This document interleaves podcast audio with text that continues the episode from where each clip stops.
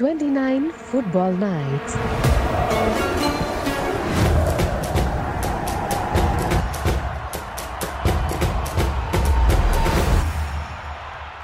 പ്രിയപ്പെട്ട കാൽപന്ത് കളി ആരാധകർക്ക് പുതിയ എപ്പിസോഡിലേക്ക് സ്വാഗതം. ഇനിയുള്ള കാലത്ത് ലോക ഫുട്ബോളിൽ ശക്തരും ദുർബലരുമെന്ന വേർതിരിവുണ്ടായേക്കില്ല. അതിനുള്ള കാരണങ്ങളാണ് നമ്മൾ ഇവിടെ പരിശോധിക്കുന്നത്. കഴിഞ്ഞ രണ്ട് ഫുട്ബോൾ ലോകകപ്പുകളിലായി പ്രകടമായൊരു മാറ്റം കാണാനാകും. ഫുട്ബോളിൽ മുമ്പുണ്ടായിരുന്നതിന് സമാനമായ കുത്തക ഇന്നൊരു ടീമിനും അവകാശപ്പെടാൻ സാധിക്കില്ല. റഷ്യയിൽ നടന്ന രണ്ടായിരത്തി പതിനെട്ട് ലോകകപ്പിലാണ് ഈ മാറ്റം ആദ്യം കണ്ടു തുടങ്ങിയത്. തീർത്തും ദുർബലരെന്ന ഒരു വിഭാഗം ലോകകപ്പിന്റെ ആദ്യ റൗണ്ടുകളിൽ നിന്ന് അപ്രത്യക്ഷമാകുന്ന കാഴ്ച ആരാധകരെ ത്രില്ലടിപ്പിക്കുന്നതാണ് കണ്ടത്. ഫ്രാൻസ് ജേതാക്കളായ കഴിഞ്ഞ ലോകകപ്പ് മുതൽ ടീമുകളുടെ ഗോൾ മാർജിനിലെ അകലം കുറഞ്ഞു തുടങ്ങിയത് ഇതിന് തെളിവാണ്. അതോടൊപ്പം തന്നെ ആദ്യ റൗണ്ടിലെ കുഞ്ഞൻ രാജ്യങ്ങളുടെ അട്ടിമറി വിജയങ്ങളും ഇതിന് അടിവരയിടുന്നതാണ്. ലാറ്റിൻ അമേരിക്കയുടെയും യൂറോപ്പിന്റെയും അപ്രമാദിത്വമാണ് അതിനു മുമ്പുള്ള ലോകകപ്പുകളുടെ ആദ്യ റൗണ്ടുകളിൽ കാണാനായിരുന്നത്. ഏഷ്യൻ ആഫ്രിക്കൻ വൻകരകളിൽ നിന്നുള്ള രാജ്യങ്ങൾ മേൽപ്പറഞ്ഞ വമ്പന്മാരോട് വലിയ ഗോൾ വ്യത്യാസത്തിൽ തകർന്നടിയുന്ന സ്ഥിരം കാഴ്ചാശീലം കാൽപന്തുകളി ലോകം മറന്നു തുടങ്ങിയിരിക്കുന്നു. പുതിയ സാങ്കേതിക വിദ്യകളുടെ വരവും കടുത്ത ഗോൾക്ഷാമത്തിന് കാരണമായി മാറുന്നുണ്ട്. ഫുട്ബോളിന്റെ ചരിത്രം പരിശോധിക്കുമ്പോൾ ലോക കിരീട നേട്ടങ്ങളുടെ എണ്ണത്തിൽ മുന്നിൽ ലാറ്റിൻ അമേരിക്കൻ യൂറോപ്യൻ രാജ്യങ്ങളാണെന്ന് ഒറ്റ നോട്ടത്തിൽ തന്നെ മനസ്സിലാക്കാൻ സാധിക്കും. ഏറെക്കാലം കുത്തകയാക്കി വെച്ച കാൽപന്ത് കളിയുടെ അധീശത്വം ഉടയുന്നതിന്റെ ആദ്യ സൂചനകളാണ് രണ്ടായിരത്തി പതിനെട്ട് മുതൽ കാണാൻ സാധിക്കുന്നത്. ലോകത്ത് ഏറ്റവും അധികം ആരാധകരുള്ള തൊണ്ണൂറ് മിനിറ്റിന്റെ കളിയും ആർക്കും ജയിക്കാമെന്ന അവസ്ഥയാണ് നിലവിലുള്ളത്. ആർക്കും ആരെയും അട്ടിമറിക്കാനാകും എന്നതിന്റെ തെളിവാണ് അർജന്റീനയ്ക്കെതിരായ സൗദി അറേബ്യയുടെ അട്ടിമറി ജയം പോലും. ഇത്തരത്തിൽ അട്ടിമറികൾ ഇനിയും തുടരുക തന്നെ ചെയ്യും. വമ്പൻ ടീമുകൾ മോശം നിലവാരത്തിൽ കളിക്കുന്നുവെന്നല്ല ഇത് അർത്ഥമാക്കുന്നത്. എതിരാളികളുടെ സ്ട്രാറ്റജി പഠിച്ച് നന്നായി ഗൃഹപാഠം ചെയ്താണ് ദുർബലർ പോലും ഇപ്പോൾ കളിക്കാനെത്തുന്നത്. ചെറുകിട ടീമുകൾ പോലും എതിരാളികളുടെ ശക്തി ദൗർബല്യങ്ങൾ തിരിച്ചറിഞ്ഞ് ആത്മവിശ്വാസത്തോടെ ആക്രമിച്ച് കളിക്കാൻ ആരംഭിക്കുന്നു എന്ന ശുഭസൂചനയാണ് നമുക്ക് മനസ്സിലാക്കാനാകുന്നത്. രണ്ടായിരത്തി ഇരുപത്തിരണ്ട് ലോകകപ്പിൽ ചെറുകിട ടീമുകളൊക്കെയും നന്നായി ഗൃഹപാഠം ചെയ്തു തന്നെയാണ് കളിക്കാനെത്തിയത്. പരമാവധി ഗോൾ വഴങ്ങാതിരിക്കാനും തോൽക്കാതിരിക്കാനും ശ്രമിക്കുകയാണ് ഇവർ ആദ്യം ലക്ഷ്യമിട്ടത്. അതിനാദ്യം പ്രതിരോധ നിരയെ ശക്തിപ്പെടുത്തുകയാണ് ഇവരെല്ലാം ചെയ്യുന്നത്.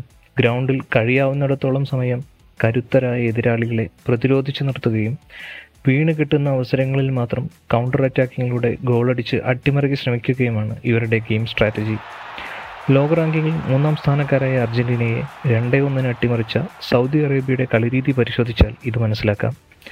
ആദ്യ പകുതിയിൽ സൗദിയുടെ ഓഫ്സൈഡ് ട്രാപ്പിലൂടെ അർജന്റീനയ്ക്ക് നഷ്ടമായത് മൂന്ന് ഗോളുകളാണ് എന്നതുകൂടി ഇതോട് ചേർത്ത് വായിക്കണം.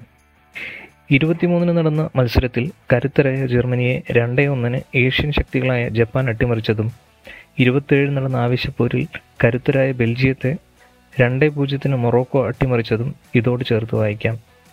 ഇരുപത്തഞ്ചിന് നടന്ന മറ്റൊരു മത്സരത്തിൽ യൂറോപ്യൻ ശക്തികളായ വെയിൽസിനെ ഇതേ സ്കോറിന് തന്നെ ഏഷ്യൻ ശക്തികളായ ഇറാനും ഞെട്ടിച്ചിരുന്നു.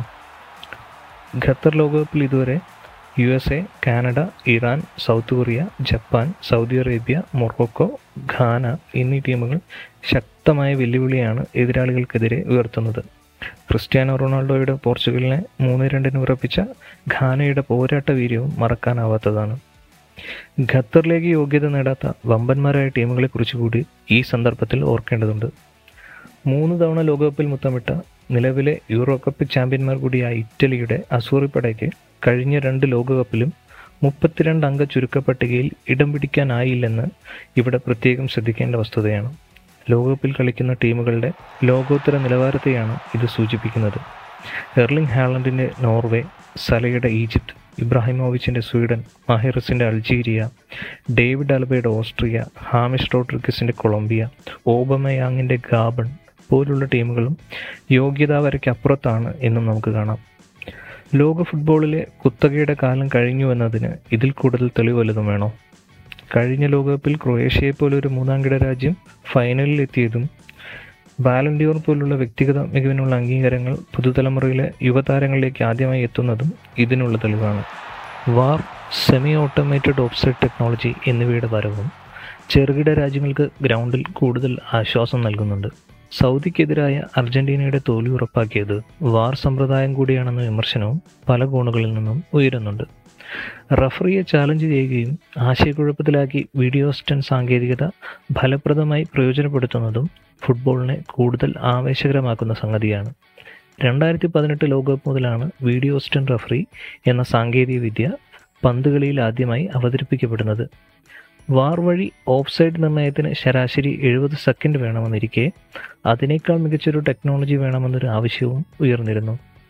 ഓഫ് സൈഡ് സംശയങ്ങളെ പടിക്ക് പുറത്താക്കുന്ന സെമി ഓട്ടോമേറ്റഡ് ഓഫ് സൈഡ് ടെക്നോളജിയുടെ വരവാണ് രണ്ടായിരത്തി ഇരുപത്തിരണ്ട് ഖത്തർ ലോകകപ്പിനെ വേറിട്ടതാക്കി നിർത്തുന്നത്.